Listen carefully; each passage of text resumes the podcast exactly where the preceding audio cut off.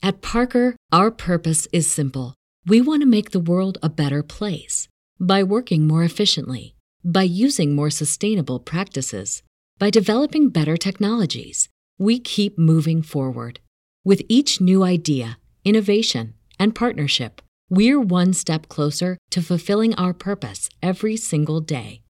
To find out more, visit parker.com/purpose. Parker, engineering your success. As humans, we're naturally driven by the search for better. But when it comes to hiring, the best way to search for a candidate isn't to search at all. Don't search, match with Indeed. When I was looking to hire someone, it was so slow and overwhelming. I wish I had used Indeed. If you need to hire, you need Indeed. Indeed is your matching and hiring platform with over 350 million global monthly visitors, according to Indeed data, and a matching engine that helps you find quality candidates fast. Ditch the busy work. Use Indeed for scheduling, screening, and messaging so you can connect with candidates faster. And Indeed doesn't just help you hire faster. 93% of employers agree Indeed delivers the highest quality matches compared to other job sites, according to a recent Indeed survey. And listeners of this show will get a $75 sponsored job credit to get your jobs more visibility at Indeed.com slash podcast. That's Indeed.com slash podcast. Terms and conditions apply. Questa puntata di Wars Streaming andata live sul mio canale YouTube, è stata approvata dai Cavalieri di Bronzo e Lady Isabel, ma i Cavalieri d'Oro si sono astenuti per protesta. Tre anni fa, gli uomini di un comando specializzato in serie televisive di fantascienza operante nell'interrete vennero condannati ingiustamente da un tribunale di haters. Eluso il ban di massima sicurezza, si rifugiarono su Fantascientificast, vivendo in clandestinità. Sono tuttora ricercati, ma se avete un problema o domande su serie, film, anime e piattaforme di streaming che nessuno può risolvere, e se riuscite a contattarli, forse potrete ingaggiare il famoso W Team.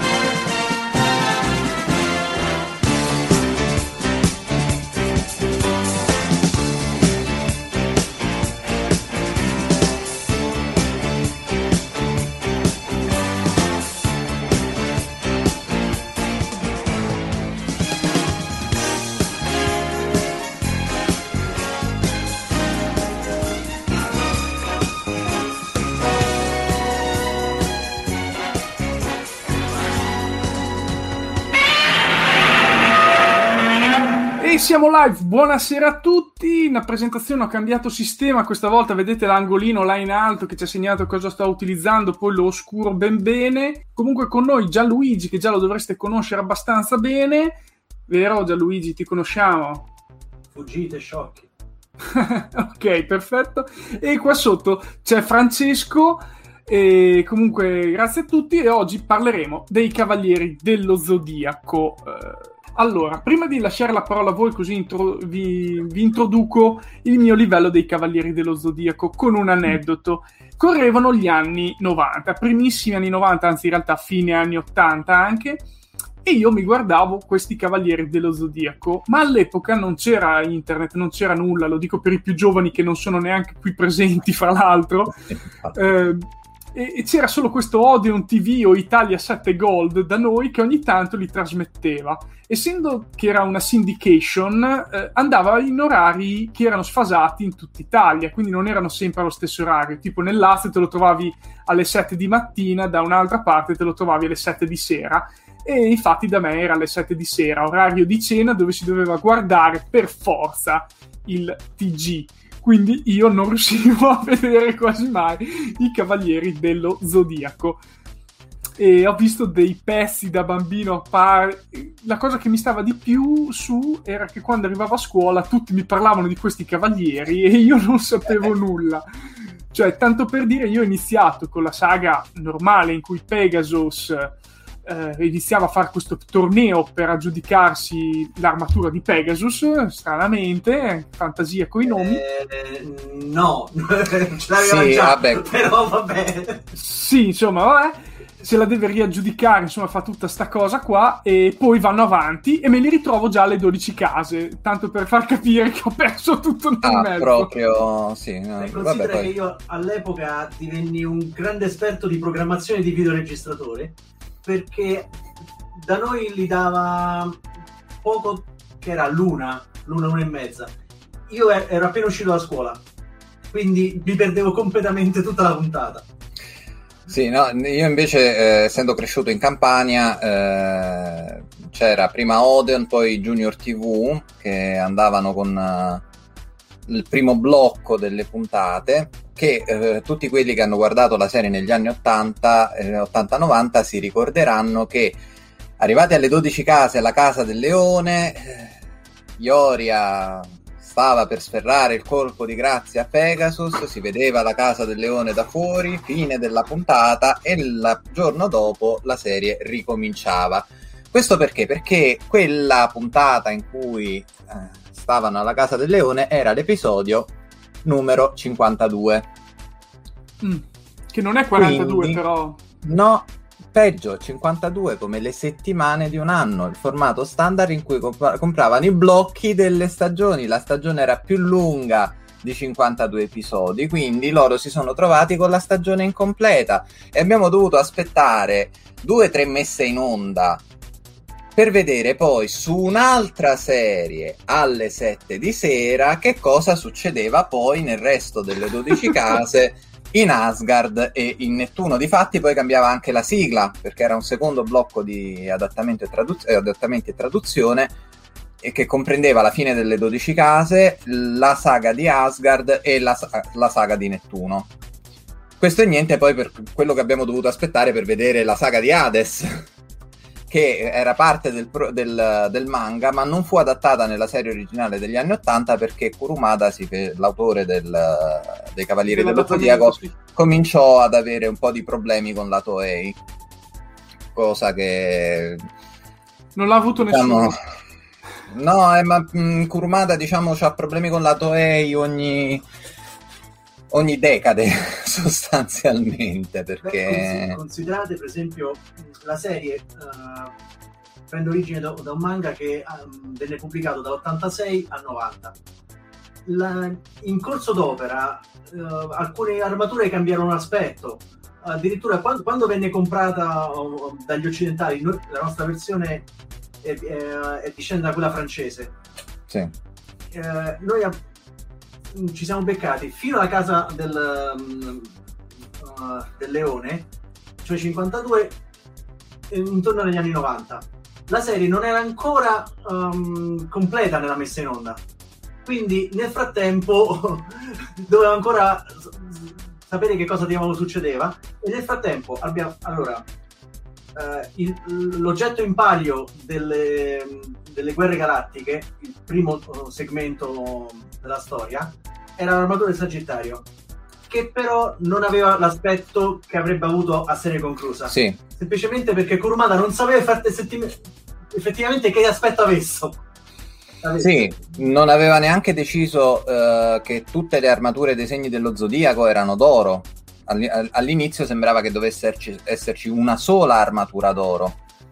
Difatti poi eh, eh, aveva un aspetto molto diverso dalla seconda armatura d'oro che si vede nel manga, che è quella della Vergine, nel segmento della- alla fine della saga del blocco dell'arco narrativo dei Cavalieri Neri. E da lì poi ha mm, messo su una cosa che l'armatura era stata modificata per non farla riconoscere dal grande tempio. Difatti, anche loro dicono: Ah, vabbè, ma questo è un falso, non è l'armatura vera del Sagittario, cosa che nell'anime non c'è. Quando l'armatura viene indossata per la prima volta da Pegasus, cambia forma così di brutto e non- questa cosa non viene assolutamente spiegata. Sì, perché pra- praticamente il problema era che mentre eh, Kurum- Kurumada stava ancora uh, finendo il, um, il manga, la, la serie era già partita in produzione e allora non è un caso li- limitato. No, no, succede spesso. addirittura fin dai tempi di Nagai e precedentemente, eh, di solito si chiedeva all'autore del manga anche di modificare alcune cose perché eh, il, il, il manga dovesse fare scopa con la versione del giocattolo e poi Sì. quella del, del cartone animato. Sì, tra l'altro, se, eh, bisogna, bisogna ricordare che è tutto creato in funzione del merchandising da vendere, eh, quindi In funzione di questi. sì. la Bandai Questo è un originale dell'epoca. ci, ci ci mise il suo per, eh, per far sì che questa serie avesse un certo successo, anche perché appunto il, grosso del successo di Senseiya non è stato forse tanto nella storia, nel- nei colori, nella varietà, perché comunque ricordiamoci che è una storia che fa riferimento alla- a una mitologia occidentale, può esserci un certo appeal per il pubblico del sollevante, ancora di più se esporti questa serie, ma questa serie ha avuto successo principalmente per i giocattoli. Questo fatto che tu avevi questi pupazzetti con l'armatura che potevano indossare l'armatura, poi sto- smontavi l'armatura e diventava il segno della costellazione, Sì, sì, il sì, sì. simbolo della cosa. E quindi Già, io mi ricordo che ce ne avevo uno anch'io, non mi ricordo quale. E tra l'altro, vabbè, c'è questo bellissimo commento. Così a naso mi sa che Kurumada non aveva neanche eh, tanto a mente come proseguire la serie. E cosa per- comune. Diciamo che l'ha rifinita molto in corso d'opera. io Almeno adesso che me l'hai questa è l'impressione che si ha nel... Lui non Cioè, la l'ha- metterà mai, ma questa è, è l'impressione del... Beh, No, visto che proprio- abbiamo introdotto la, la Vai, storia, magari possiamo... Beh, aspetta, io giusto un piccolo aneddoto. Allora, arriva la serie in Italia, mi ci appassiono, vedo che escono i giocattoli, decido, ah, quel personaggio è divertente, mi, mi piace, e compro Oddio, nome in codice il, il cigno secciaiolo, cioè quello per mamma mia. Figa. Co- io compro questo e nella storia lo fanno fuori. Sì, giustamente. Mi sembra Poi di ricordare. però- sì, è... No, mi, mi ha fatto venire in mente qualcuno che aveva comprato un'astronave di Star Wars che poi in una, in una certa saga è esplosa a metà di questa serie TV. E... Però sì. Ah, hanno fatto tempo a far uscire il, il kit Lego. Sì, sì, hanno fatto uscire quello alla puntata del crepa, quindi va bene. No, io intanto mentre voi continuate a parlare faccio vedere il sondaggio da andare a votare, ok? Quindi eh, adesso l'ho messo prima nel coso di andare a votare. Allora, comunque, piccolo inquadramento. oh, non tanto, vabbè, abbiamo detto che Kurumada è un autore del manga. Kurumada, ah, bravo disegnatore finché non gli chiedi di fare l'anatomia umana. Per, perché Sì, le, tav- ehm, le tavole le sa una, eh, prima che ci sono Sì, sì, vai, vai. le tavole le sa montare molto bene, ha un'ottima uh, gestione dei chine e retini, ma ha un set di, di di- di facce limitate 4-5. e un'anatomia che fa sembrare Pinocchio un culturista. Diciamo, non ha una gestione dei volumi, però Sì. è un buon narratore e, e sa fare il suo lavoro. La, la serie, la serie animata è stata prodotta da Toei Doga e tu- deve tutta la, la sua fortuna ai due mh, responsabili de- di animazione e character design, ovvero un mostro sacro come Shingo Araki. Agli appassionati di, di animazione eh, questo nome farà venire in mente una lunga serie di, eh, di- di produzioni. E la meno famosa ma non meno importante per, per la storia, per la produzione scusate Miki Meno Uh, Miki Meno per gli appassionati eh, veramente è stata la responsabile mh, del- di animazione e character design di cosucce tipo La Rosa di Versailles da noi conosciuta come Lady Oscar e svariate altre eh, serie, serie come le- come si chiamava in italiano mh, la maschera di vetro? Eh, il grande sogno di Maya. Grande Sogno di Maglia. Insomma, uh, in, questa, in questa produzione ehm, Laimeno e, e, e Araki si erano fondamentalmente diviso il lavoro. Sì. Il character design generale era eh, um, organizzato da, da Araki, però parte la gestione dei personaggi femminili era data ai meno. che aveva un, un tratto, un, un, un, modo, un, modo, di impostare il personaggio sì. più dolce, più adatto. Mentre lui mentre Araki si, um, si occupava um, della, della, parte dei combattimenti, i, delle deformazioni in alcuni punti. Sì. Per esempio, non tanto nella, nelle, nella, uh, nella prima parte della, della storia, soprattutto il, dal capitolo di Asgard in poi. Sì. A, vediamo tutta una serie di deformazioni dinamiche. Quando, sì, quando corrono i personaggi che vengono, si vede proprio la, la, la, prospettiva deformata, gli occhi. Sì, mentre, mentre, invece poi nelle scene più, più calme, più, anche più romantiche, perché anche questo, ci sono dei momenti di, di, di riflessione, di, di romanticismo. Di, eh? I filin. Sì, i fegatelli, diciamo. Là invece hanno, si vede che proprio i personaggi hanno un'impostazione proprio diversa. Basta vedere uh, Sirio, il dragone, durante il combattimento contro Luxor durante Asgard, e invece nelle scene con Fiore di Luna. Sembrano quasi due personaggi, due personaggi diversi. Andiamo sulla struttura della serie. Sì, andiamo sulla struttura della serie. Ti faccio vedere la struttura della serie? Sì.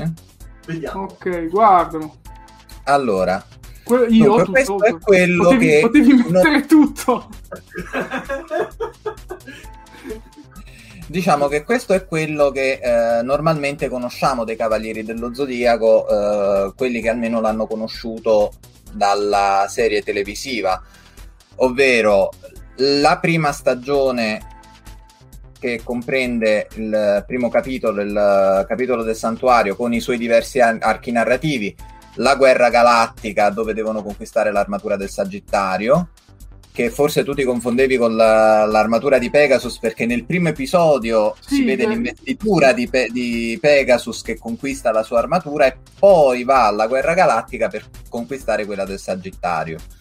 Ehm, poi l'arco dei Cavalieri Neri, quando questa armatura viene rubata per, uh, da parte dei Cavalieri Neri uh, al soldo di Phoenix poi qui c'è un arco che non è presente nel manga, ma è appunto un, una, un, arco filler per dare il tempo a Kurumada di proseguire con la pubblicazione del manga e, e, quindi accumulare abbastanza numeri da poi riempire quello che viene dopo. E questo, diciamo, c'è questo, quello che ho chiamato l'arco dell'elmo, in cui si incontrano dei personaggi che sono esclusivi dell'anime, Docrates, Morgana, il maestro dei ghiacci.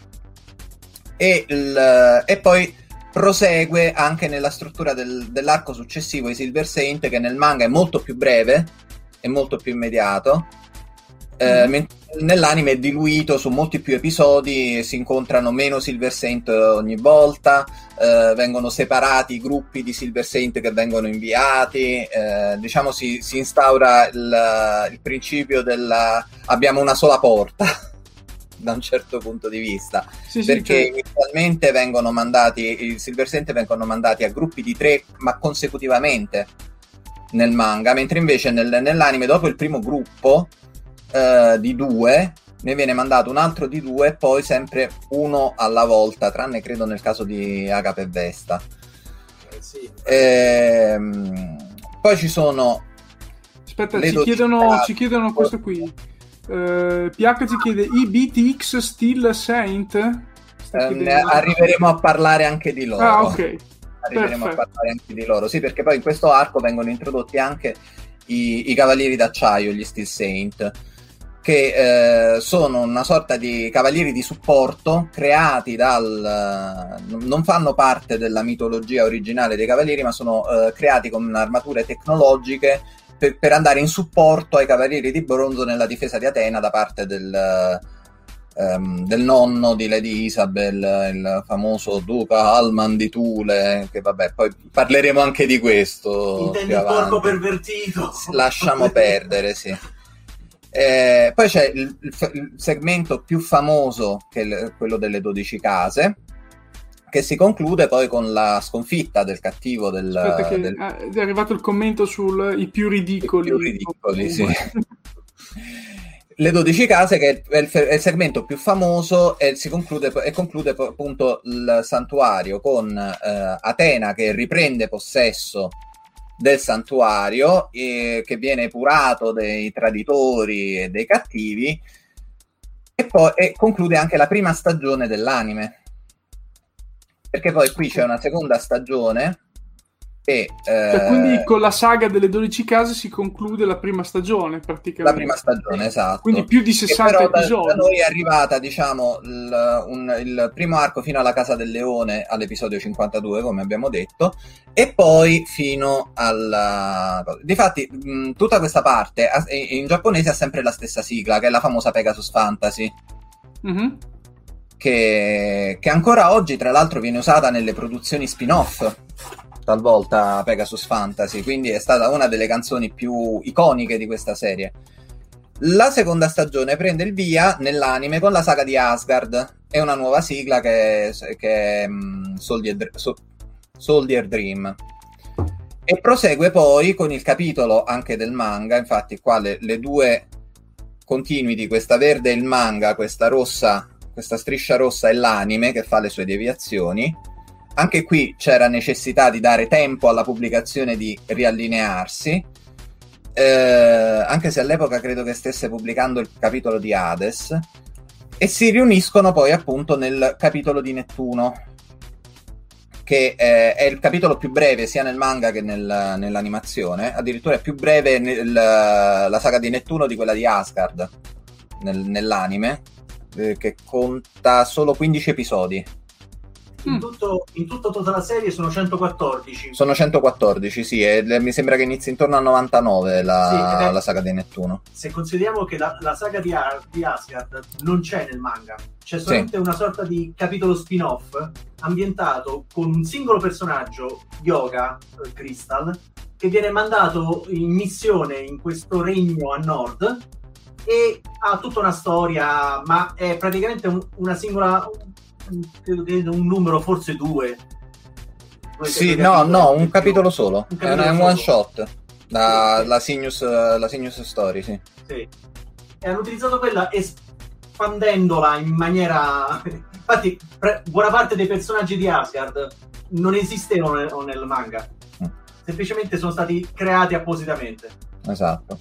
Dopodiché, dopo questa serie c'è stata una, una lunga pausa eh, perché ehm, era in programma di fare anche la serie di Hades, difatti c'era addirittura già una colonna sonora con una sigla proposta per eh, l'adattamento dell'arco della serie di Hades, che però ha visto la luce eh, solamente negli anni 2000 con eh, tre serie di OAV. Andiamo... Ah, con, con, i, okay, con gli OAV, ok eh, mh, divisa in tre parti, eh, si può dividere in tre parti questa qua, una parte ambientata al Grande Tempio, una parte nell'inferno e una parte nell'Elisio. La parte dell'Elisio, ehm, di nuovo per problemi di, Kuruma, eh, di, di Kurumada con la Toei e anche per i pochi ascolti che ha fatto in Italia, è arrivata da noi a Tozzi e Bocconi eh, molto dopo la parte dell'inferno ed è stata adattata proprio per volontà quasi di, de, de, del, del, gruppo degli adattatori, in particolare di Vode Palma, che eh, hanno detto non possiamo lasciare l'opera incompiuta se abbiamo l'originale. Sì, Giustamente sì, sì. questa cosa qua sta, ha avuto pochissimi ascolti perché che ha fatto la Mediaset che aveva i diritti all'epoca della cosa? L'ha mandata di sabato e domenica mattina alle 9. Orario perfetto proprio. Chi te la guarda? No. Mandavano due episodi alla volta. Sì, così facevano in fretta. Con nuova sigla di Giorgio Vanni, con l'adattamento del Grande Tempio, dell'Inferno e l'Elisio poi è uscito, che l'Elisio poi erano sei episodi Manco a di 6 o 7 episodi adesso. Va, va detto però una cosa. Eh? Fra gli appassionati, tutto il capitolo di Ade all'epoca erano sì. i primi anni 2000. Sì. E c'era, diciamo, l'abitudine di trovarli in internet. Sì. E parecchi di questi file venivano visti già subati, scaricati in maniera considerata inizio 2000 questi file avevano già erano che 300 mega l'uno qualcosa sì una cosa del Quindi, genere ah, attenzione gi- giustamente ci fanno notare questa cosa che infami ok? Giusto eh. perché non si fanno queste cose. No, infatti, no, ma dico, io capisco quando una serie viene interrotta perché non fa ascolti, ok? Sì. Ma se tu hai già una serie che hai già acquisito i diritti, non l'hanno fatto uscire manco in DVD. L'ha preso un po' lievemente in giro, cioè che siano tanto diffusi. O... Vabbè, comunque. Io, io, comunque lo dico sempre, cioè eh, le cose subate su internet possono andare bene e, e, qui ammetto di aver visto per esempio un altro anime che è I Fratelli dello Spazio che è un anime che non, è dist- non aveva distribuzione in Italia, secondo me non ce l'ha ancora. Eh, però qualche episodio iniziale l'ho visto, l'ho visto così perché non, si, non, trovandosi da nessun'altra parte cosa devi fare se lo vuoi vedere cioè, no, io no. Sono, sono, perfettamente d'accordo e quando, mi piace scaricava a tempi eroici che si scaricavano in posti eh, terribili della rete non, è, non, era neanche arrivata su Mediaset la serie no infatti la serie è arrivata su Mediaset quando, poco prima hanno cominciato la trasmissione, poco prima che uscissero i 6 OAV di Elisio. Che anche questi sono usciti con un ritardo maggiore rispetto al tempo che è intercorso tra il Grande Tempio e l'Arco del, dell'Inferno. Eh, perché? Perché Kurumada ha, avuto, ha, cominciato ad avere dei problemi con la Toei e quindi hanno finito eh, in fretta e furia gli OAV dell'Elisio e li hanno mandati poi. Difatti poi si vede comunque una, una qualità calante nel corso di questi OAV, eh, a partire già dall'inferno, in realtà, con uh, prospettive che non hanno né capo né coda, con... Uh... Beh, gli insert in CGI del grande tempio del, del capitolo di Hades erano qualcosa da agghiacciante. Sì, sì, anche questo. Quando realizzati erano già brutti. Erano già brutti all'epoca. C'era la prima, la prima vestizione, diciamo così, di, di Pegasus che, me, che, metteva la prima volta l'armatura, sembrava le digievoluzioni. No, di, no, no, no. Di, qualcosa di veramente. Cioè, io mi ricordo le, primi, le prime f- test che facevano con la CGI sui di sui cartoni animati erano delle cose indegne, secondo me. Quindi... Ah, no, ma, ma, erano già vecchi all'epoca in cui sono uscite. Sì. Qui, fra l'altro, mi fanno una domanda, adesso ve la faccio vedere. Sbaglio o in Elysion non c'era più Araki?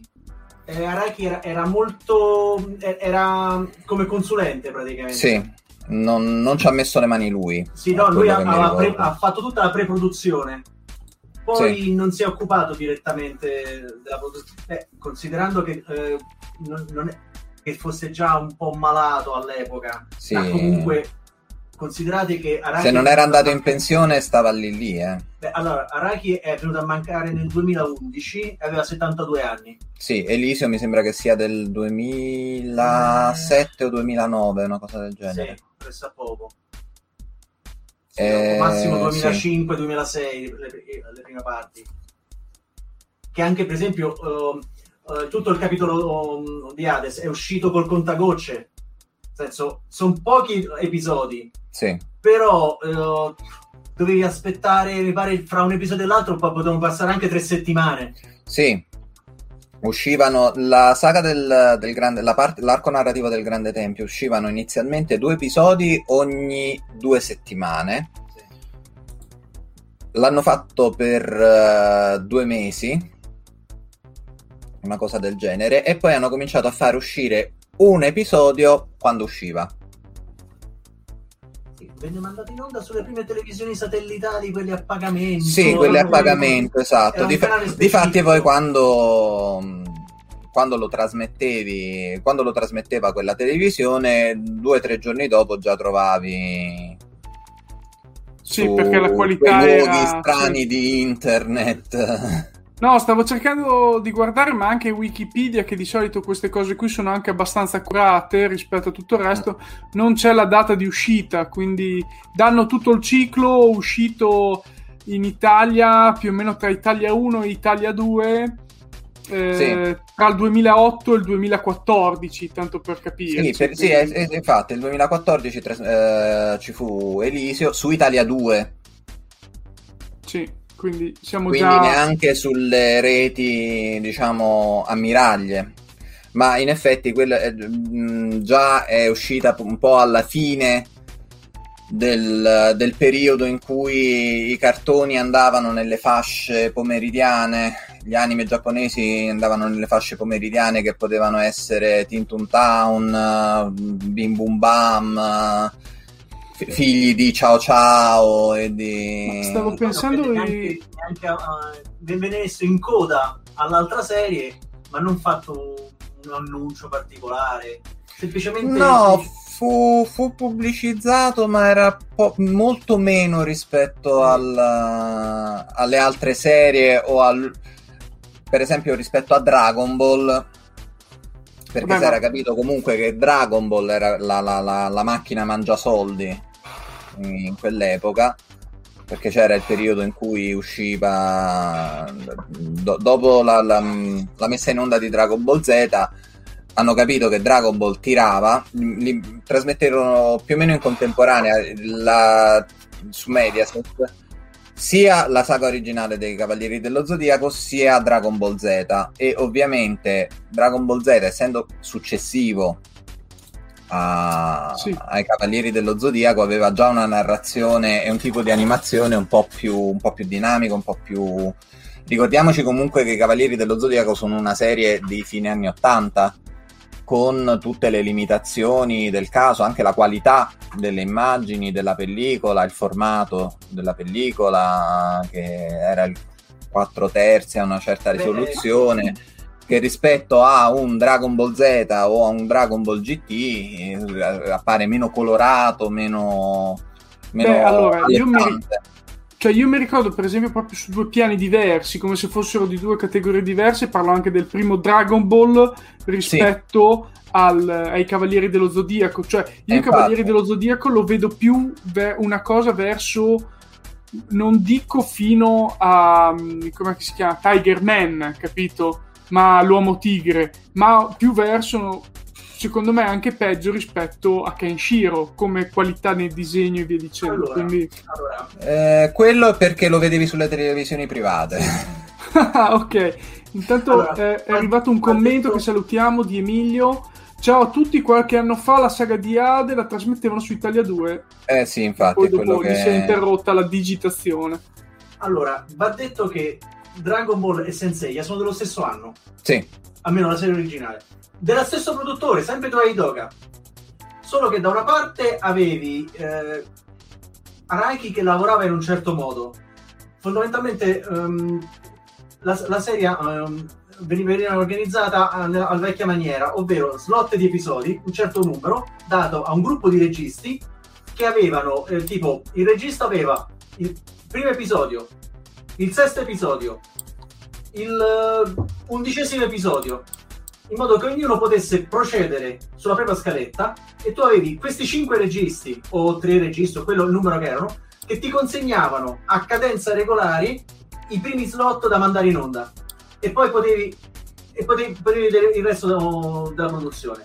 Questo purtroppo, a meno di non avere una, un controllo accurato soprattutto della, della realizzazione delle animazioni, finiva per far vedere nell'animazione magari avevi l'episodio realizzato flu- in maniera più fluida perché avevi una squadra che lavorava in un certo modo. Un altro episodio, l'episodio dopo poi vedevi che erano abbozzati dei dettagli e poi quello dopo che cambiava di nuovo la grafica. Sì, c'era una, una qualità molto variabile tra un episodio e l'altro. Ancora più rispetto ad altre serie che hanno lo stesso problema, per esempio Sailor Moon. Anche Sailor Moon c'era il, l'episodio disegnato da quello bravo e l'episodio disegnato dal cane.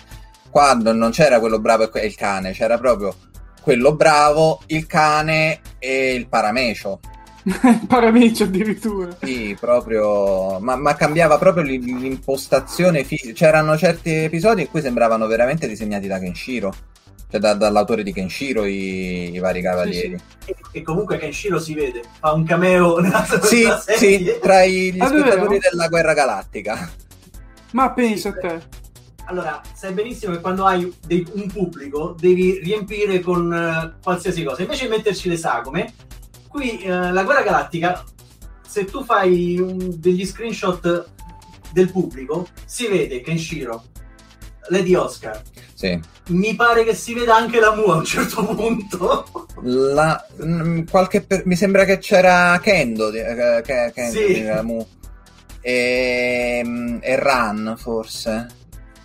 sì, erano, erano piccoli divertimenti che si prendevano Sì, gli animatori erano- e poi uno eh, si, si diverte a ritrovare tutti i riferi- eh, riferimenti. Ma era più un modo per risparmiare. Sì, su- certo, su- tu su- avevi già la, la CERN, ci mettevi. Invece Vabbè, di metterti sì, a inventare il solito personaggio generico, ci mettevi. Come d'altra parte, pure nel tra, tra il pubblico della Sirenetta ci sono Pippo Pluto e Paperino.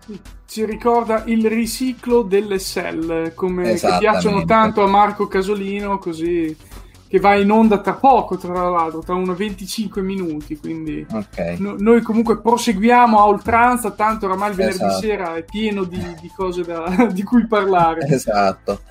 E, e questo è quello che è il, il nucleo, diciamo così, della storia di Sensei anche rispetto al manga originale.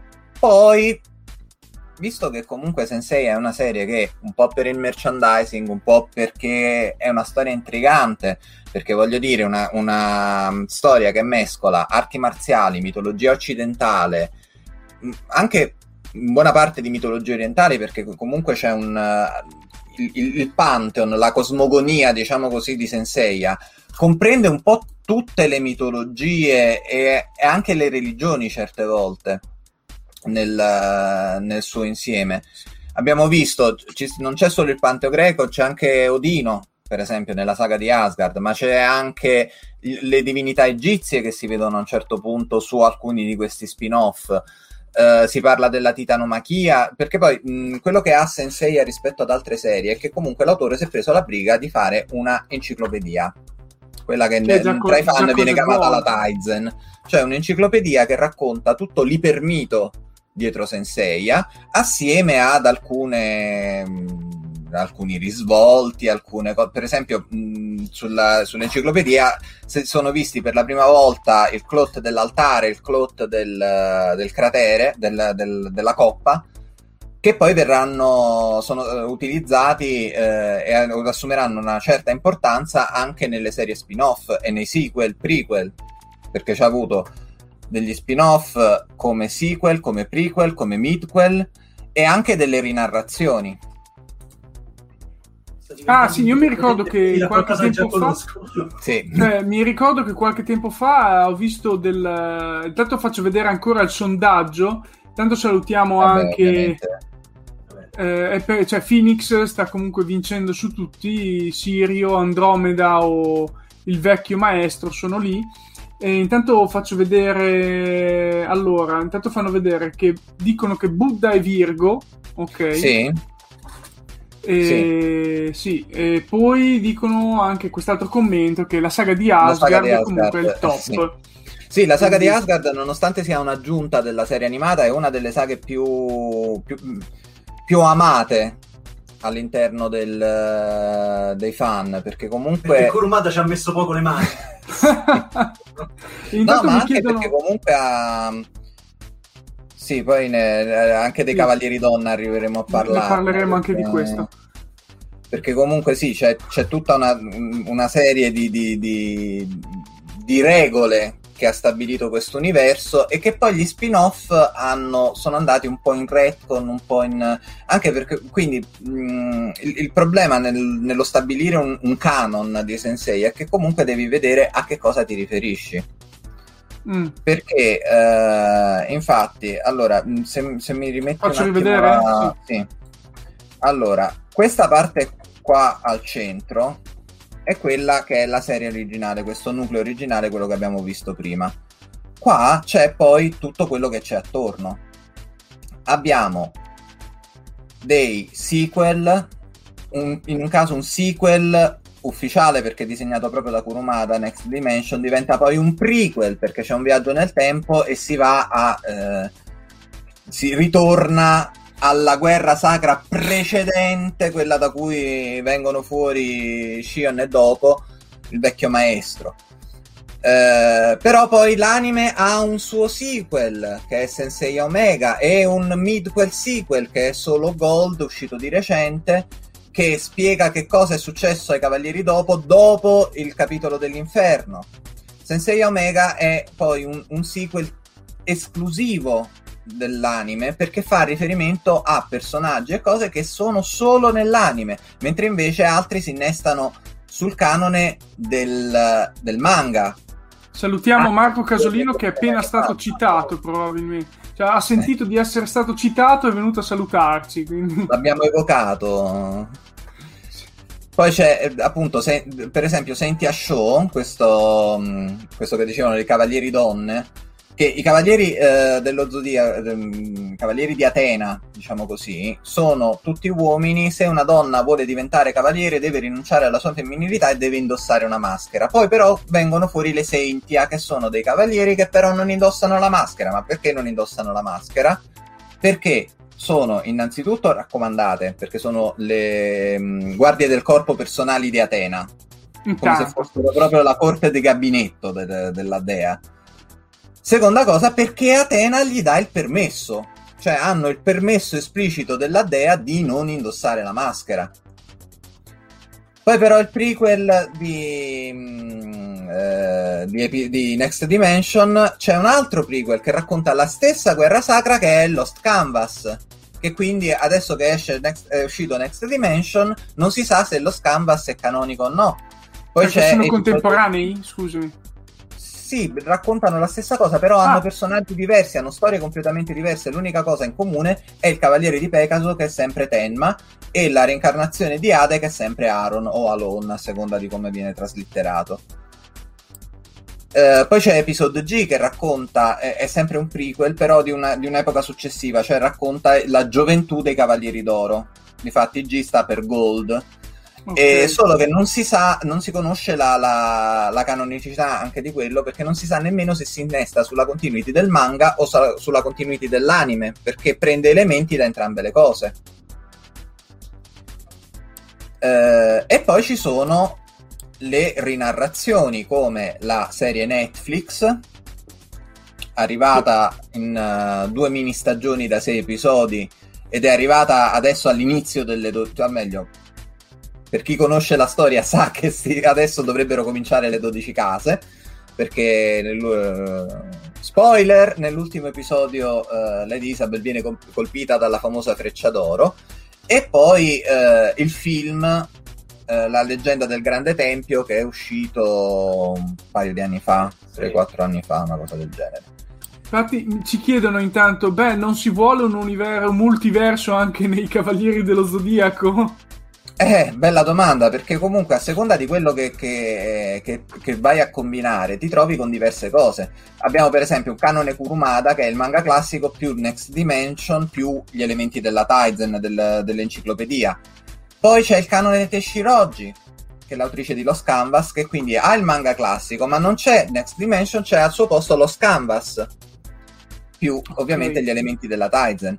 Poi c'è il canone Toei, che è l'anime classico, gli Oabi di Hades, che più o meno perché loro si vanno a innestare. Sembra che si vadano a innestare sulla storia del manga, non su quella dell'anime, perché non compare Crystal Saint come maestro di Crystal e Cigno, ma compare Aquarius. Uh, più c'è Soul of Gold, questa miniserie dedicata ai Cavalieri d'Oro che ritornano ad Asgard dopo la battaglia dei Cavalieri di Bronzo. E poi c'è Sensei Omega, che è quello che dicevamo prima, questo se- seguito. Uh, poi c'è appunto c'è le rinarrazioni, Netflix e la leggenda del grande tempio, il film. Poi ci sono questi spin-off che non si capisce bene perché appunto uh, Cuori, l'autrice di Senti a Show, fa dei retcon anche se si va ad innestare sul canone di Kurumada e riracconta addirittura certi episodi dell'anime class- de- del manga classico, però visti dal punto di vista dei suoi personaggi. Ok. E poi c'è Okada che non si capisce, appunto, visto che fa un mix tra manga e anime, non si capisce bene dove si vada a collocare. Che è episodio G più i Gaiden di episodio G, perché sia lo Canvas sia, de, sia episodio G hanno dei, dei Gaiden, dei capitoli paralleli che vanno ad approfondire in maniera più monografica la storia di alcuni dei personaggi introdotti. Allora, Quindi intanto diventa faccio... un Faccio leggere due commenti a riguardo. Il primo è una struttura alla Evangelion, tutto riscritto ad ogni iterazione.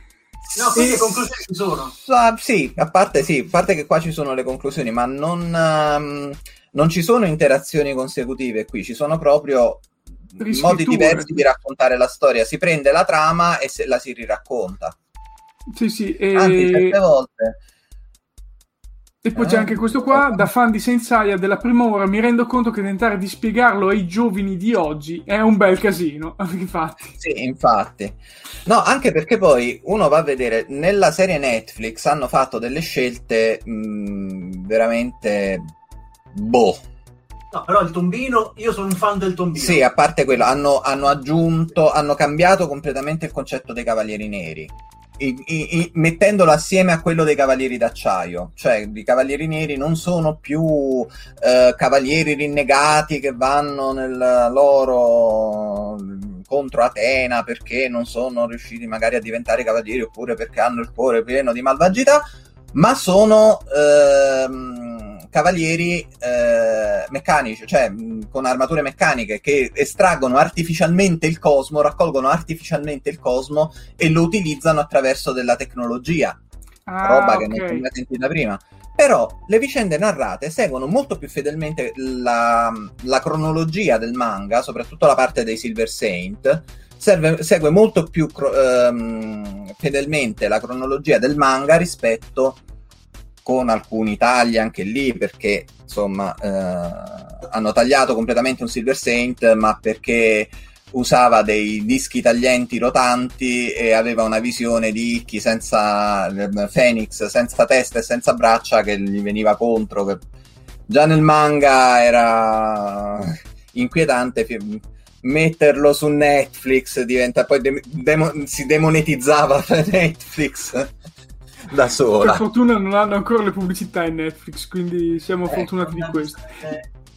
E poi se Io... vogliamo dirla tutta, un altro canone è quello dell'adattamento italiano, che cambia delle cose anche sostanziali. Nel... A parte i nomi, perché quello... A parte i nomi, ma introduce proprio dei concetti nel, nel doppiaggio che non c'erano nella, nella, serie originale, tipo il cosmo di Gemini che è doppio, tipo la, che ne so, il fatto che eh, Virgo sia l'uomo più vicino ad Atena, cambiando completamente appunto quello che diceva prima uno dei commenti, che nel, nell'originale era considerato l'uomo più vicino agli dei perché è la rincarnazione del Buddha. Sì, sì. E quindi, insomma, c'è, c'è abbiamo, è proprio una versione completamente diversa che farebbe storia a sé. Ecco, eccolo qua, il commento di, esatto, di PH, Buddha, Buddha esatto. Virgo, esatto. Quindi sì, eh, cioè io mi sto rendendo conto di aver visto un decimilionesimo di tutto sì. quello e, e, posso dire di aver iniziato su Netflix la nuova saga, cioè eh, quello che hanno fatto loro, la riscrittura loro, e l'ho guardata e ho detto, boh, ba, vabbè, non mi sta dicendo niente, non so perché, non so come mai, però tipo vado a riprendere gli...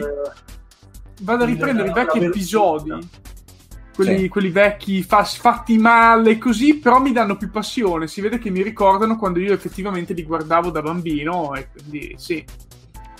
Non solo, anche secondo me il fatto di aver utilizzato il, i modelli in CGI e soprattutto quel tipo di CGI e non magari mm. una CGI più alla Dragon Prince, per esempio, mm, dà me- molto meno effetto cioè sì, è molto più da un effetto più mondano, più mm, mm, come dire, come se Shaun che usa la catena di Andromeda non mi dà l'idea di Shun che ti, ti, vedi arrivare queste catene da tutte le parti con la nebulosa di Andromeda che si forma attorno a te, le, le stelle, l'universo il cosmo. No, mi sembra una che ti picchia con la catena del motorino. Cioè, eh... ok, ho capito. E poi, vabbè, alcune scelte di adattamento. Allora, mi vuoi fare il gruppo inclusivo, metterci a tutti i costi la donna? Eh, mi vai a sostituire proprio Sean. Avrebbe che, avuto più eh. senso sostituire il fratello. sì. con una ragazza. Uh, Ma for, chiunque altro, chiunque altro chiunque altro. È una, scel- è una, scelta a cavolo, è proprio perché dovevi, dovevi metterci una poderosa e dai, mm. non c'entra niente con la storia. Poi Tisifone me la fai senza maschera. che lei tu- tutto l'arco narrativo di Tisifone si sviluppa attorno alla maschera e al fatto che Seiya l'abbia vista senza la maschera perché una donna cavaliere il cui volto viene visto da un uomo ha due scelte o ucciderlo o amarlo Eh, è vero, questo me lo ricordo. non ci riesce ci, un po' ci si affeziona e allora dice vabbè a sto punto A sto punto. lo prende per stanchezza. cioè. però non ha la maschera. Però Castalia sì. È perché dovevano fare il mistero che Castalia è la. eh, come si dice? La, la- la sorella di Pegasus? No, non è la sorella di Pegasus? Sì, no, forse, chissà. Spoiler: nel manga non lo è. Nell'anime classico non lo è. Sicuramente nella serie Netflix lo sarà. Sì. Sicuro. Intanto ci chiedono, ma si sa, le donne ne sanno sempre una più del diavolo. Shun e Ade. Sì, eh, sì, poi c'è anche questo piccolo particolare. Ma vabbè, in Lost Canvas Poseidon prendeva un ospite femminile, non vedo perché non lo possa fare anche Ade. D'altra parte, gli dei non si fanno di questi problemi quando devono possedere un corpo. Soprattutto Zeus. Soprattutto Zeus, sì, in effetti. Zeus è un po' qualsiasi cosa, quindi vabbè. L'importante è possedere, poi. Sì, sì. E no, dai, che cos'altro vogliamo passare allora a questo punto? Eh, scusate, c'è... È successo? Eh, No, stavo guardando un altro commento. Intanto è Shun sarà Persefone. Quindi... Eh, probabilmente, probabilmente, perché tra l'altro, appunto, una di quelle cose del- nel canone, nella traduzione italiana, eh, in tutta la serie classica non si fa mai eh, nome, il nome di Ade. Non si fa mai il nome di Ade perché ogni volta che si parla di ah, in cielo governa Zeus, in- nel mare governa Nettuno, o meglio Giove e Nettuno perché ne- nella traduzione italiana usano i nomi, mh, a parte Ade e Atena, usano sempre i nomi romani delle divinità. Sì, Eh, li, faccio, li faccio vedere perché comunque, giusto per far Sì, capire. ah, sta recuperando Sirio, vedo. Sì, è arrivato a due, ben due voti per Sirio. Sì, in effetti, perché pure Porello lui. Vedi, cioè, tipo Saori è diventato Lady, Lady Isabel nell'adattamento. Marin no. Castalia, capito? Shaina, Sifone. Che tra l'altro Cioè- Shaina doveva essere italiana, è italiana secondo la Tizen, tra l'altro. Cioè, Shaina, pieno così di Shaina. A scuola ce ne avevo quattro in classe io. Vogliamo parlare di italiani che si, chiamano Maschera della Morte? Sì. Mask? Sì, anche perché appunto viene de- decisa anche la nazionalità nel- nei file di Kurumada e noi abbiamo un cavaliere d'oro italiano, uh, Deathmask del cancro. Ah, sì, ok, me lo ricordo. ricordo, E vabbè, sì. Deathmask può essere un soprannome, magari si chiama Sandro. Sì. Però, Ha sai, detto, Sandro non incuta Sandro terrore, non, non- non- non fa paura, eh, ma, ma maschera della morte. Però Shaina, onestamente, non... che è italiana anche lei, dico, boh, vabbè. Dante pure è italiano, quello che poi è stato chiamato Vesta nell'adattamento italiano, Sì, avevi già Dante, per, qual- per qualche motivo. Cavaliere di Cerbero, tra l'altro. Intanto mi fanno notare anche questa cosa. Ecco, comunque, diciamolo, ci si lamenta di Pegasus, di Pegasus, e nessuno dice niente di Shiryu che è diventato dragone. Esatto, esatto, anche questo, anche questo, sì, perché comunque il- si è scelto di lasciare, eh, da, dare soltanto i nomi della costellazione, tranne che in alcuni casi, tipo appunto Shiryu o Crystal, che in originale era Hyoga, che... Questa è una, una battuta che pochissimi capiranno, però vabbè, scusate. Eh, Hyoga che sarebbe la traslitterazione poi di Igor perché eh, Hyoga dovrebbe essere mezzo russo cresciuto dalla madre russa finché la Però madre sono- non è sono bene. affondata Igor il cigno. Igor il cigno sì. Beh, sì, beh nel primo adattamento americano del- della serie era chiamato Igor Ma quindi Quindi- allora, a differenza di tante altre che eh, i, i testi arrivavano dagli adattamenti inglesi, quindi americani, questo ci è arrivato da quello francese. da quello francese sì Eh, non, è, so- non è stata l'ultima. L'unica, parecchie serie in quel periodo arrivavano um, acquistate dalla Francia. Sì. La Francia era- credo anche Sailor Moon abbia fatto quel Sì, percorso sì. E comunque no, la cosa che io non riesco a capire, vabbè, a parte capire il cambio dei nomi perché comunque tu italiano un nome giapponese non lo capisci, dici ma scusa il suo nome, cioè non lo percepisci come tale, secondo me, almeno in quell'epoca lì. Sì. Anche Sì, se si, si creava, si creava l'assurdo come allora il protagonista ha uno dei pochi nomi tranquilli Seiya Seiya. tu, io fin da piccolo pensavo ma allora questo è un predestinato nel senso proprio lui che si chiama Pegasus Sì. si fa tutto il giro arriva in- in Grecia e trova l'armatura di Pegasus Sì, infatti perché poi tra l'altro venivano sorteggiate queste cose. Anzi, nel sorteggio Andromeda doveva andare sull'isola della Regina Nera, secondo il sorteggio, doveva andare sull'isola della Regina Nera a prendere l'armatura della Fenice. Mentre quindi, per esclusione, visto che erano gli ultimi, suo fratello Phoenix sarebbe dovuto andare sull'isola di Andromeda a prendere l'armatura di Andromeda. ora immaginatevi eh, Phoenix o Ikki con l'armatura rosa quella di, di, di Sì. Andromeda Però a questo punto, voglio dire, ci saremmo trovati poi, secondo logica, Phoenix di Andromeda e Andromeda della Fenice, di, di, di Phoenix. Come se spiega.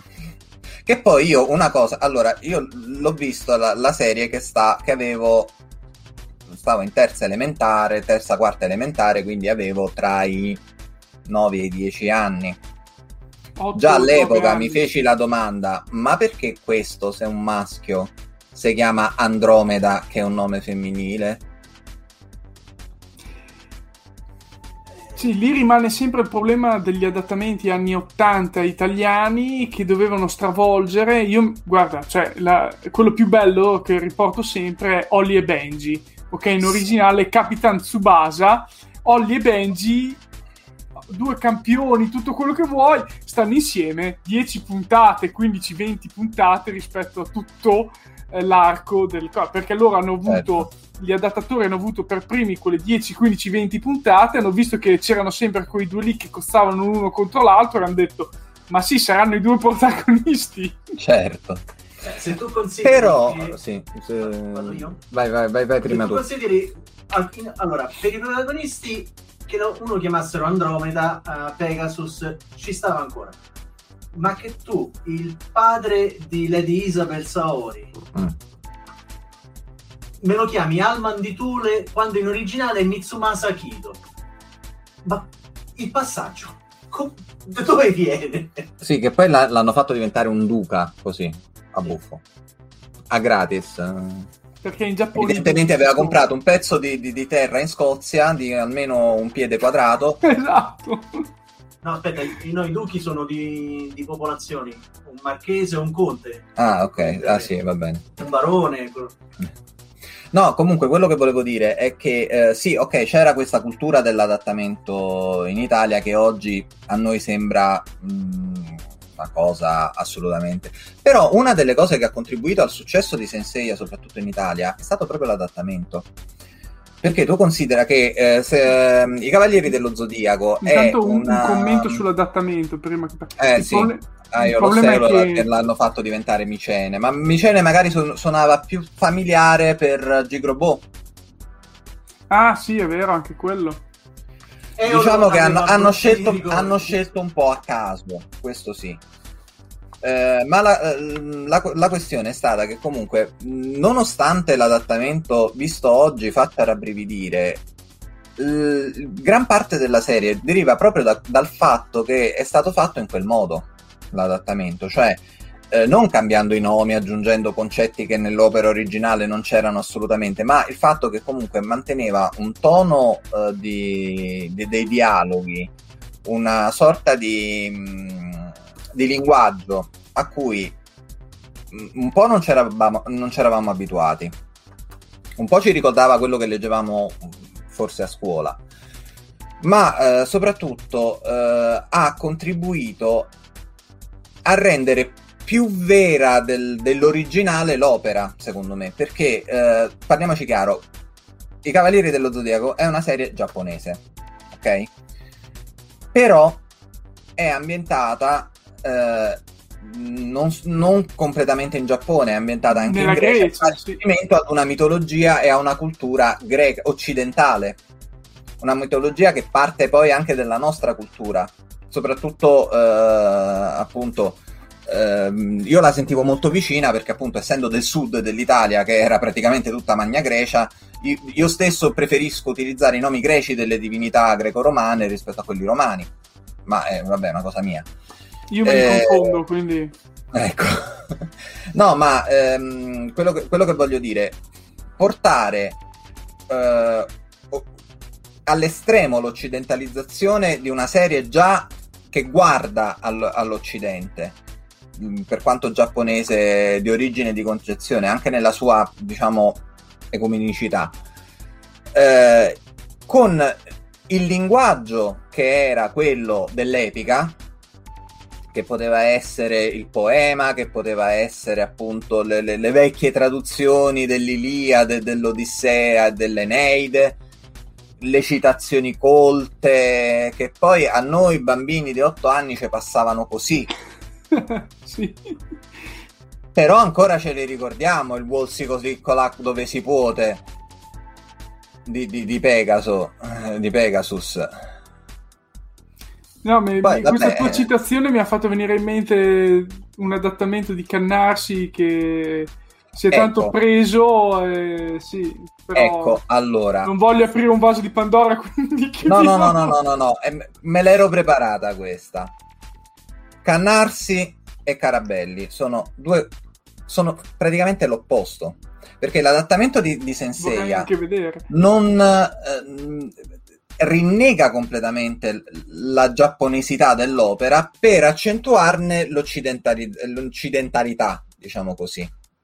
Non è per portare quello che era giapponese alla nostra cultura, è per portare la nostra cultura nel prodotto giapponese. Eh, certo. Cannarsi invece fa l'opposto, cioè vuole portare la grammatica, la sintassi, il lessico e, e le preposizioni del giapponese all'interno della lingua italiana, facendo venire fuori un finto aulico. Quello di, di Sensei era un aulico vero. Sì, sì, ho capito. E intanto facciamo quest'altro commento. Va saputo fare un cambio di adattamento simile, a differenza di adattatori improbabili. Vediamo. Gente che lo fa in stile. Perché un- Sì. uno dei problemi delle su- produzioni successive è il ah, manteniamo il doppiaggio storico. Eh, Eh, sì, fino a un certo punto. Fino a un certo una- fin- punto, sì. Finché una cosa che fai adesso puoi riprendere un gusto di fondo, ma non puoi vent'anni dopo ripetere le- lo, lo stesso metro nell'adattare e pretendere che la gente non ti dica, beh, Ma anche perché non ci riesci. Anche perché non ci riesci, perché comunque si è visto già nell'adattamento della saga di Hades, si sente la differenza. Si sente la mancanza del dialoghista originale. Per quanto Ivo De Palma abbia fatto del suo meglio, non, non- non lo voglio negare. Ma eh, sì, c'è una certa continuità con la serie originale, ma si sente la mano diversa, si sente la penna diversa del, del dialoghista. E è più appunto la, la- la cosa fatta con un criterio e una cosa fatta mh, ricalcando, diciamo così, la forma. oltre al fatto di avere voci con vent'anni in più sulla, Eh. sulla corde, Eh. 20-30 anni. Cioè, allora, io. io ami la voce di Marco Balzarotti, per esempio, o la voce di mh, Cericola? Eh, Io non so come facciate a ricordarvi i nomi, ma comunque vi ammiro. Luigi, eh, Gigi Rosa, Gigi sì. Rosa. Gigi Sì, Rosa, quelli- perché Luigi Rosa lo incontriamo alla Eurocon. alla, alla Eurocon quest'anno. No, pre- volevo un attimo eh, Però- leggere un commento e citare una cosa. Non ho capito, sto riguardando adesso su Prime Video eh, il ehm, Conan, il ragazzo del futuro, e lo hanno Sì. messo con l'adattamento addirittura originale, ok? Quindi quello degli anni 80. E, e mi ha fatto un po' sorridere riascoltarlo adesso perché noto tanti Eh. errori che dico ma, sozio, ma in, in giapponese non diranno di sicuro una roba del genere. E No. Vorrei andarlo a riprendere in giapponese per vedere cosa dicono effettivamente, ma addirittura sono stati fatti ben due nuovi adattamenti di quella cosa lì e Prime Video ha scelto comunque quello originale. Vabbè, mi ha lasciato un po'... E Eh, ha, hanno ha un po' di commenti. quello che è successo in altri servizi streaming con i nuovi adattamenti. Lasciamo perdere. Comunque faccio. sulla mitologia dei Saint Seiya va però detto che è mitologia Sì. orientale travestita e quindi Atena è una dea è la dea canon giustamente che è giapponese Sì. eh, i santi aspetti. d'oro sono sì, insomma è comunque un adattamento e via dicendo Sì, un altro. Eh, sì, li leggo tutti in fretta dopo così puoi rispondere e via dicendo l'adattamento riflette anche la società e la sua percezione nel momento, nel momento in cui viene viene fatto. Ciao Michele, come sempre, e spero che riaprano in fretta i cinema. Poi me lo dici quando riaprite qua a 100 prima o poi, che voglio andare a vedere di nuovo i film al cinema. E poi ecco l'ultimo commento: bestie sacre dei punti cardinali. Pegasus è il Kirin, Phoenix è il dragone, Phoenix e il dragone sono la, la fenice rossa e il drago azzurro e, e via Sì, dicendo. sì, e via dicendo, certo. Sì, sì, no, ma questo sì. Eh, c'è comunque quella, quella mitologia, ma questo si può dire un po' in tutte le, le- le serie che però abbiano un certo ragionamento dietro. Per esempio, anche Sailor Moon, Sailor Moon molto- l- l'ho sentita definire l'altro giorno ri- rivedendo alcuni video di Barbascura eh, le, le marinarette dello Zodiaco, ma a buon ragione. Quando uscì Sailor Moon mi piaceva perché mi erano piaciuti i Cavalieri dello Zodiaco al- all'epoca. E anche lì c'è la corrispondenza tra le cinque forze, i cinque elementi della, della cultura cino-giapponese. C'è il. ehm, che poi li ha ripresi poi anche in BTX, eh, perché anche in BTX i quattro protagonisti sono appunto i, i custodi del- dei cinque punti cardinali ripresi dal, da, da- dal, appunto gli animali sacri, il Kirin, il, il drago, la fenice e la tartaruga in quel caso. Sì, eh, è comunque una lettura occidentale di un, eh, di- però di- è una lettura orientale di, mit- di mitologia occidentale, perché ricordiamoci che comunque Kurumada è sempre un, um, un giapponese.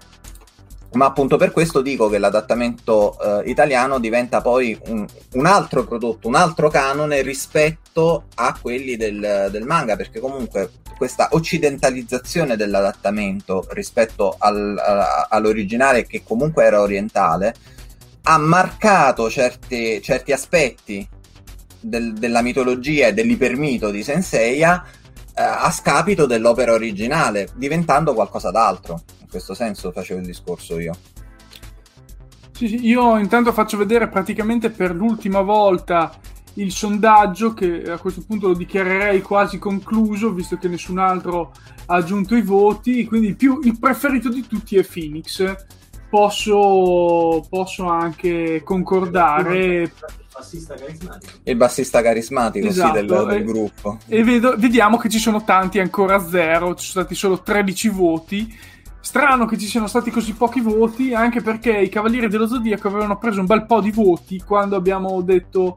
Quando abbiamo cercato di eleggere la- l'anime anni Da notare che 70-80. yoga sta a zero. Sì. Yoga sta, Crystal sta a zero. Diciamo non l'hai votato Crystal neanche tu. è uno di quelli che qua- quando lo incroci per strada i gatti neri cambiano strada. Gli muore la madre, gli muore il maestro dell'anime, gli muore il maestro del manga che nel- nell'anime era il maestro del maestro, gli muore il compagno d'addestramento due volte, una volta in un incidente, poi si era salvato, aveva solo perso un occhio e lui lo ammazza. Sì, diciamo che se non c'è il personaggio complicato e con dei problemi in un anime manga giapponese, non è un anime o un manga giapponese. Eh. Ma Shirio se non altro la sfiga ce l'ha lui. Perde la vista una volta, la riacquista, la riperde, poi la, la- la- la riacquista, ma la riperde poi un'altra volta. e- quindi, cioè, mh, Poi in, Ome- in Omega non avrà più nessun.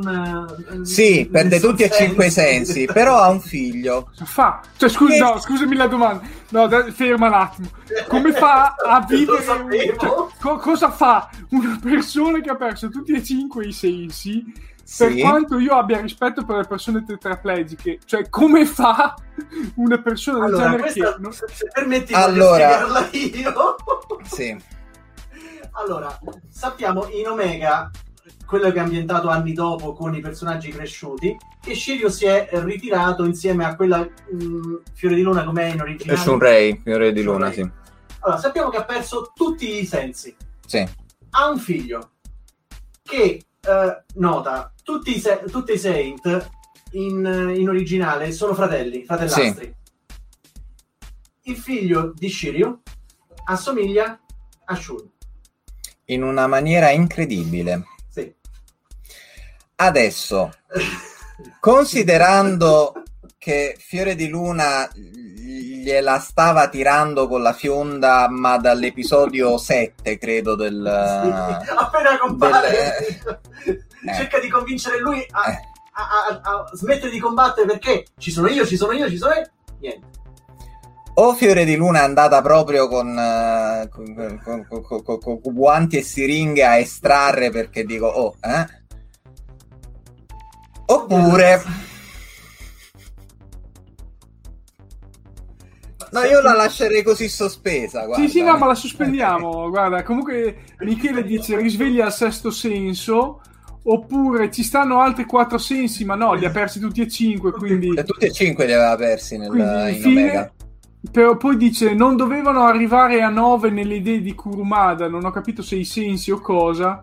Sì, il, novo sen- sì, il nono senso in realtà viene solamente citato nella Tizen, eh, il, il Big Wheel.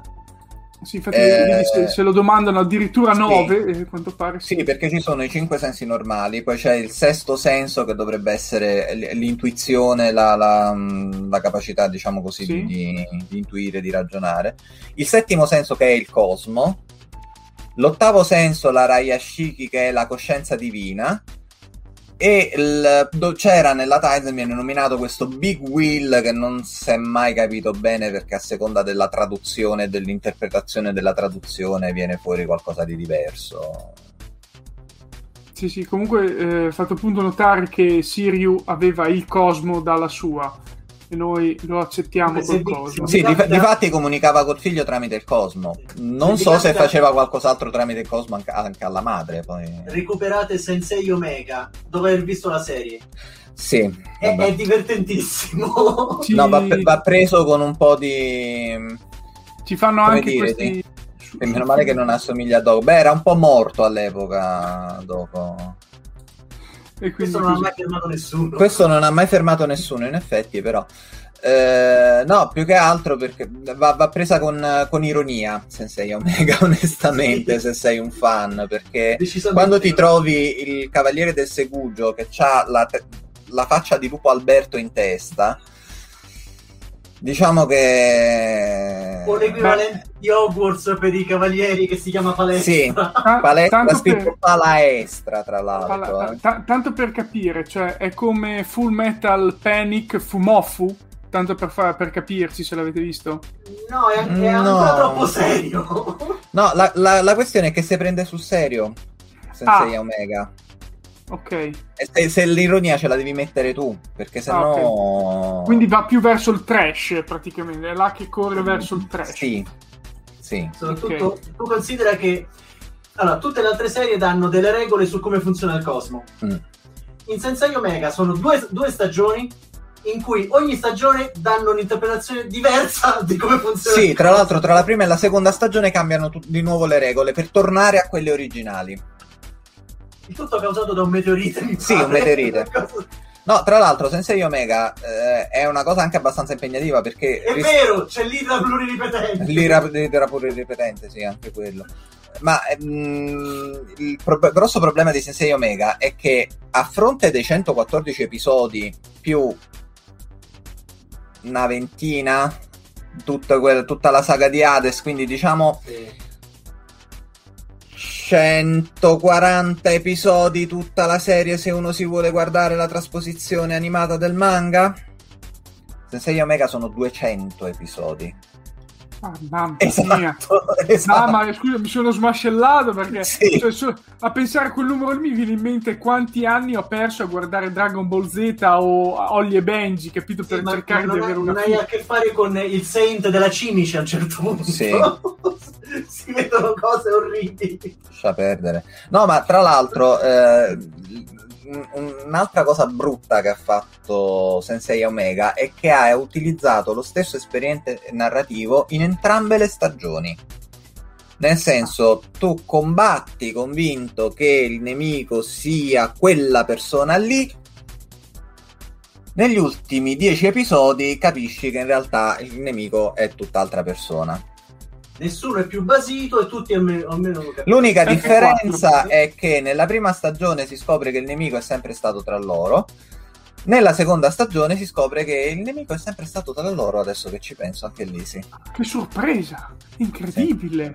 Ah, è basito! Aspetta, faccio la fatta bas- F4. così. Ho premuto F4. Aspetta, F4. Così. No, eh... No, però no, la differenza è che nella seconda stagione quello che credeva nel nemico in realtà è... si rivela essere poi il loro alleato. Anche Ok. se ave- No, visto che oramai idea. ho già visto che siamo già intorno a un'ora e un quarto di diretta, Sì, sì, volevo, no, no. ah, se, aveva- se avevate già più o meno concluso le cose, volevo sapere da voi, eh, considerando il fatto che la serie originale non è disponibile da nessuna parte, l'unica che praticamente è disponibile attualmente è solo quella di Netflix. Ragioniamo su questa cosa, cioè ha senso oggigiorno per i giovani, perché alla fine comunque è una cosa che è andata avanti per un trentennio, questa saga qui non sono tantissime quelle che vanno avanti, riprendere in mano questa serie e da quale? Cioè ritornare indietro negli anni 80 e ripartire da lì o affidarsi a quella di Netflix che comunque nei primi episodi ho visto e mi sembrava ricalcare abbastanza fedelmente quello che mi ricordavo e che ho visto della serie anni 80. Ma allora, mh, io devo dire la verità, eh, dall'in- dall'inizio, da, da quello che era trapelato prima di vedere la serie, pensavo peggio, onestamente, pensavo peggio perché appunto poi ci sono dei momenti in cui segue molto più fedelmente il manga rispetto al- alla serie originale, almeno nella narrazione, poi i personaggi sono quelli che sono, il, il- il grande tempio è quello che è. Però mh, non lo so, io mh, onestamente consiglierei se qualcuno volesse approcciarsi adesso ai Cavalieri dello Zodiaco con quello che è adesso la, la- la- mentalità, il, il modo anche di fruire tutto quanto, io mh, non lo so, forse consiglierei più il manga, lo consiglierei più come lettura che come, che Ok, come serie da guardare. Andare a recuperare il Leggere, manga. a recu- andare a recuperare il manga eh, originale, che sono comunque 28 tankobon, Sì, 28 Takobon. che leggere quello e poi da quello approcciarsi a quello che capita. A quello che capita. Sicuramente la, la serie originale ha il suo appeal, però sono tanti comunque episodi, perché sono comunque 114 episodi, ci sono tanti filler. Però c'è la saga di Asgard che mh, la consiglierei. Allora, io ho fatto il binge watching della saga di Asgard quando il binge watching non si faceva con le videocassette. Oh, mamma mia. E no, non è per binge watching la saga di Asgard, va presa a piccole dosi perché sennò diventa di una pesantezza, perché è tragica. O- ogni, ogni- sette cavalieri di Asgard, ogni cavaliere di Asgard ha passato una disgrazia. Sette disgrazie tutte di seguito? No. No, anche Va no. preso a piccole dosi, te fai un cavaliere alla volta, oggi te guardi Luxor, domani te guardi Mime, dopodomani te guardi Alcor e Mizar, con calma. Ehm, l'anime classico sì, lo consiglierei. La serie Netflix, ma sì, ma solo se hai già il manga alle spalle, se già conosci la storia. Ok. E te Gianluigi la Partire da lì, mm, Ah, no. ok. Eh, onestamente no, lascia perdere. no. Anch'io, se potete recuperare, tanto si trovano varie edizioni del, de- del manga Sì, in vari formati. Quindi Tanto, è ogni abbastanza 5 facile. anni c'è un 25, 30, 40, 45. La tabellina del 5 degli anniversari, prima o poi qualcosa lo Sì, becchi. è co- come Dragon Ball. Dragon Ball viene ristampato ciclicamente, anche Senseiya con una- un'anticchia meno di frequenza, però ogni Esatto. tanto si ritrova. Ecco, Però- forse una, una cosa che sarebbe l'ideale per approcciarsi a, a Senseiya oggi sarebbe se facessero, sempre che Kurumada non abbia problemi con la Toei, se facessero un progetto come Sailor Moon Crystal, per tornare al paragone che ho fatto prima con Sailor Moon, cioè una remake della serie animata, fatto però in maniera più fedele alle vicende del manga, che sarebbe anche più breve. Mi è scappato, scusate. Sì, man- mancherebbero tutti i filler, quindi... Sì, mancando tutti i filler avresti un- una versione animata del manga che, che però, insomma, No, in effetti sì. però recuperare- fatta come Sailor Moon Crystal.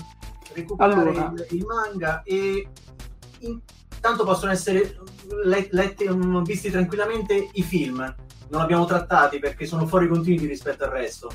Sì, Quelli possono essere tranquillamente per- perché sono stati prodotti su- successivamente alla serie originale, quindi sì, vanno bene hanno ancora. ce ne sono due mh, che, che si ambientano più o meno mh, subito dopo la, la- la battaglia al Grande Tempio o in mezzo e due che se ne ambientano, do- eh, si ambientano più o meno intorno ad Asgard e Nettuno perché cambiano anche le armature. E poi ce n'è uno, il Tenkaiyen, che in realtà rientrerebbe nella canonicità perché doveva essere il preludio all'ultimo capitolo che Kurumada non ha mai realizzato e che forse, real- forse realizzerà con, Next- con o dopo Next Dimension, che è il capitolo di Zeus. Allora, io... Ma ne parla da, da 35 anni e ancora non ha Sì, fatto niente. tipo la, la fine di Evangelion, ho già capito.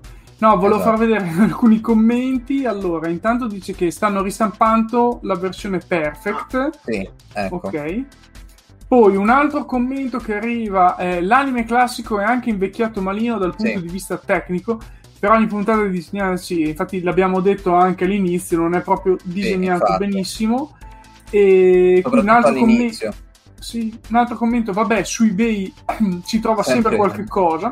Certo. E poi invece fanno un altro commento interessante che ci chiede qual è il potere che vi piace di più, perché e a chi appartiene. Intanto c'è già un commento, Eh. uno, un commentatore che risponde, Michele, che dice per me è quello di Ioria del Leone. Ok, quindi dite voi la vostra. preferito, mi dispiace. Un poveraccio che non viene ucciso da nessuno, però. Si, si elimina da solo. Damian del Oddio. Corvo. Che finisce pur È vero, è vero. per- Ma è interessante in effetti perché Damian ha la, ha la possibilità di controllare i corvi. Ha È un, questa... è un Silver Saint che viene incaricato di rapire Lady Isabel Sì, e alla fine, du- durante il combattimento, riesce quasi ad avere la meglio su Seiya. Alla fine, mi pare perché viene stordito, qualcosa del genere. No, eh, le- da solo. no, perché mh, la sua telepatia viene Ah, interrotta da Lady Isabel, lui strippa perché dice oddio i corvi non mi rispondono più, inciampa e cade in un burrone. Giusto. Giusto. Cosa che Seiya fa regolarmente per tutta Sì. la prima parte dell'anime. Sì, tra l'altro lui è l'unico fesso che muore perché cade in un burrone, perché tutti gli altri cavalieri di bronzo, quindi con l'armatura pure più scadente della sua, nel burrone ci cadono ogni due puntate e sopravvivono. Lui muore. Ma perché lui è, l'ha preso male, l'ha cioccata male, quindi... Però, raga, Damian Sì. è uno dei pochi cessi. Perché la maggior parte dei, dei Sì, vero, sono tutti veloci. questi- Ti arriva sto tizio che sembra. Sembra Saru senza trucco. Sì. Spilungone occhio a palla. Calvo. Ah, allora, Sì. ragazzi, io vi ringrazio, direi che siamo praticamente arrivati alla fine. Prima di salutarvi definitivamente, aggiungo una cosa, eh, una notizia che riguarda questo film che è su Amazon Prime Video. Probabilmente con un altro mio amico, Daniele, eh, faremo una live in diretta commentando questo film su Prime Video sul mio canale eh, quello non posso dire il nome perché sennò YouTube si Quello arrabbia. viola? Quello viola, esatto. In diretta potrò far vedere il video direttamente da lì, quindi sarà sincronizzato per tutti e col nostro commento sotto. Dovremmo farlo domenica sera perché io questo film l'ho già visto oggi, mi è anche piaciuto, però come ha detto eh, Daniele, il mio amico, non c'entra un tubo con i libri, quindi commenteremo appunto questa cosa un po' tutti assieme Marco, e, Marco, e via quel. Daniele? Sì, quel Daniele, sì. Ah, ok. Quindi ci sarà da divertirsi, presumibilmente. Quindi sì, lui. E un'altra cosa che adesso vi volevo far vedere prima di andare via, che è finito proprio oggi, eh, appunto, la stagione, la, la prima stagione di questo bellissimo... Adesso appena riesco a condividerlo di nuovo. Ecco, l'Invincibile, la prima stagione è finita. Mhm. assolutamente un'ultima puntata devastante, posso dirlo, piena di sangue, inutile dire, l'unico punto in cui non c'è sangue è quando stanno sulla luna. Eh, si vede anche, mi è piaciuto tantissimo perché se lo si vede in ogni puntata all'inizio c'è qualche schizzo di sangue sul nome di Invincibile. Alla fine della prima stagione era un po' sporco, l'ultima puntata inizia, pum, diventa praticamente un bagno di sangue sulla scritta Invincibile. E sì, è, stato, è stato bello vederlo, è stato un bel episodio. Diciamo che hanno presentato bene, forse dovrebbero approfondire di più i personaggi, però lo lasciamo più avanti. Intanto, L'hanno, l'hanno già rinnovato per due stagioni, quindi... sì, infatti fa- arriveranno fino alla fine della terza, quindi ne hanno fatto tanto di roba. Io comunque vi ringrazio, magari ci rivedremo per qualche cos'altro e sia te Francesco che Gianluigi, grazie tantissimo Francesco perché sei una bibbia, ma non l'hai mica detto come fai a sapere tutte queste cose su, su mm, i Cavalieri dello Zodiaco? Cioè, Beh, da che cosa ehm, deriva questa tua... Ma eh, diciamo che ho- mh, la, la serie mi ha appassionato quando la vidi da piccolo, poi l'ho, l'ho riscoperta più avanti quando c'è stata la ripubblicazione del manga da parte della Star Comics e da là poi con il- la prima internet. E poi mh, sono stato anche in eh, diversi, diverse community, fan club che c'erano in, eh, sui Cavalieri dello Zodia, come l'Inlist all'epoca, tutti i gruppi di Yahoo, le chat su Mirk. mi- E, e tra l'altro ho anche diretto alcuni giochi di ruolo fatti in play by mail sulle mailing list di Yahoo eh, in cui io facevo il master, ra- raccontavo le- il setting della storia e poi i vari giocatori interpretavano co- tramite mail eh, i personaggi e poi si, si metteva tutto insieme a fare un, un gioco di ruolo narrativo, diciamo così. E poi c'era Quindi, qual- qualche, ma- studiavo. c'era qualche master ospite ogni tanto che arrivava a far casino. Sì, vabbè. E, e Beh, quindi sì. praticamente lì studiavo tutto quanto anche perché volevo vedere un po' come funzionavano le Sì, varie sì. cose. Da lì, insomma, ho approfondito la, la conoscenza del. Intanto abbiamo risvegliato ricordi anche di altri. Mirk, quanti Eh. ricordi, mamma mia. I server di Azzurra. Eh, vabbè. Ragazzi, abbiamo, siamo stati ancora lunghissimi, quasi un'ora e mezza anche oggi. Vi ringrazio, vi ringrazio a tutti e alla prossima. Ciao ciao! Ciao! Words on Streaming è una rubrica aperiodica ospitata da Fantascientificast e realizzata in ogni sua parte da Marco Taddia. Potete trovare Marco sui principali social network cercando Marco Taddia, tutto attaccato, sul canale Telegram MTI e sul sito marcotaddia.net, dove potete anche sostenere il progetto con una donazione.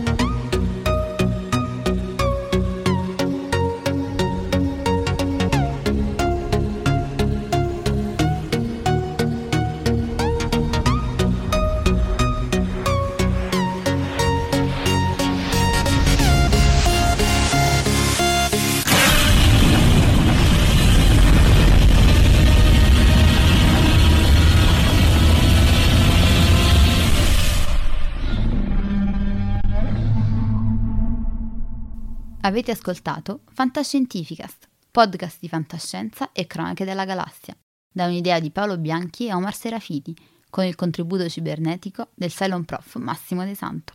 Potete seguirci ed interagire con noi sul nostro sito fantascientificast.it, su Facebook alla pagina Fantascientificast, su Twitter sul profilo at Fantascicast, sul nostro canale Telegram t.me slash fantascientificast, sulla nostra community Telegram t.me slash fsccommunity. Se siete particolarmente timidi potete utilizzare la vecchia, cara e affidabile posta elettronica scrivendoci all'indirizzo redazione at fantascientificast.it. Tutte le puntate sono disponibili sul nostro sito, su Apple iTunes, su Spotify e su Podbean all'indirizzo podcast.fantascientificast.it. Se volete, potete lasciarci una valutazione a 5 stelle su Apple iTunes ed offrirci una birra romulana o un gotto esplosivo pangalattico, sostenendoci tramite una donazione PayPal utilizzando l'apposito pulsante sul nostro sito. Fantascientificast è una produzione amatoriale, non si intende infrangere alcun copyright, i cui diritti appartengono ai rispettivi detentori. Autorizzazione SIAE 5612I5359. Nessun byte e nessun tribolo sono stati maltrattati durante la produzione di questo podcast. Alexa 4 e l'equipaggio di Fantascientificast vi augurano lunga vita e prosperità e vi danno appuntamento alla prossima puntata lungo la rotta di Kessel. At Parker, our purpose is simple. We want to make the world a better place by working more efficiently, by using more sustainable practices, by developing better technologies. We keep moving forward. With each new idea, innovation, and partnership, we're one step closer to fulfilling our purpose every single day. To find out more, visit parker.com/purpose. Parker, engineering your success. As humans, we're naturally driven by the search for better. But when it comes to hiring, the best way to search for a candidate isn't to search at all. Don't search, match with Indeed. When I was looking to hire someone, it was so slow and overwhelming. I wish I had used Indeed. If you need to hire, you need Indeed. Indeed is your matching and hiring platform with over 350 million global monthly visitors, according to Indeed data, and a matching engine that helps you find quality candidates fast. Ditch the busy work. Use Indeed for scheduling, screening, and messaging so you can connect with candidates faster. And Indeed doesn't just help you hire faster. 93% of employers agree Indeed delivers the highest quality matches compared to other job sites, according to a recent Indeed survey. And listeners of this show will get a $75 sponsored job credit to get your jobs more visibility at Indeed.com slash podcast. That's Indeed.com slash podcast. Terms and conditions apply.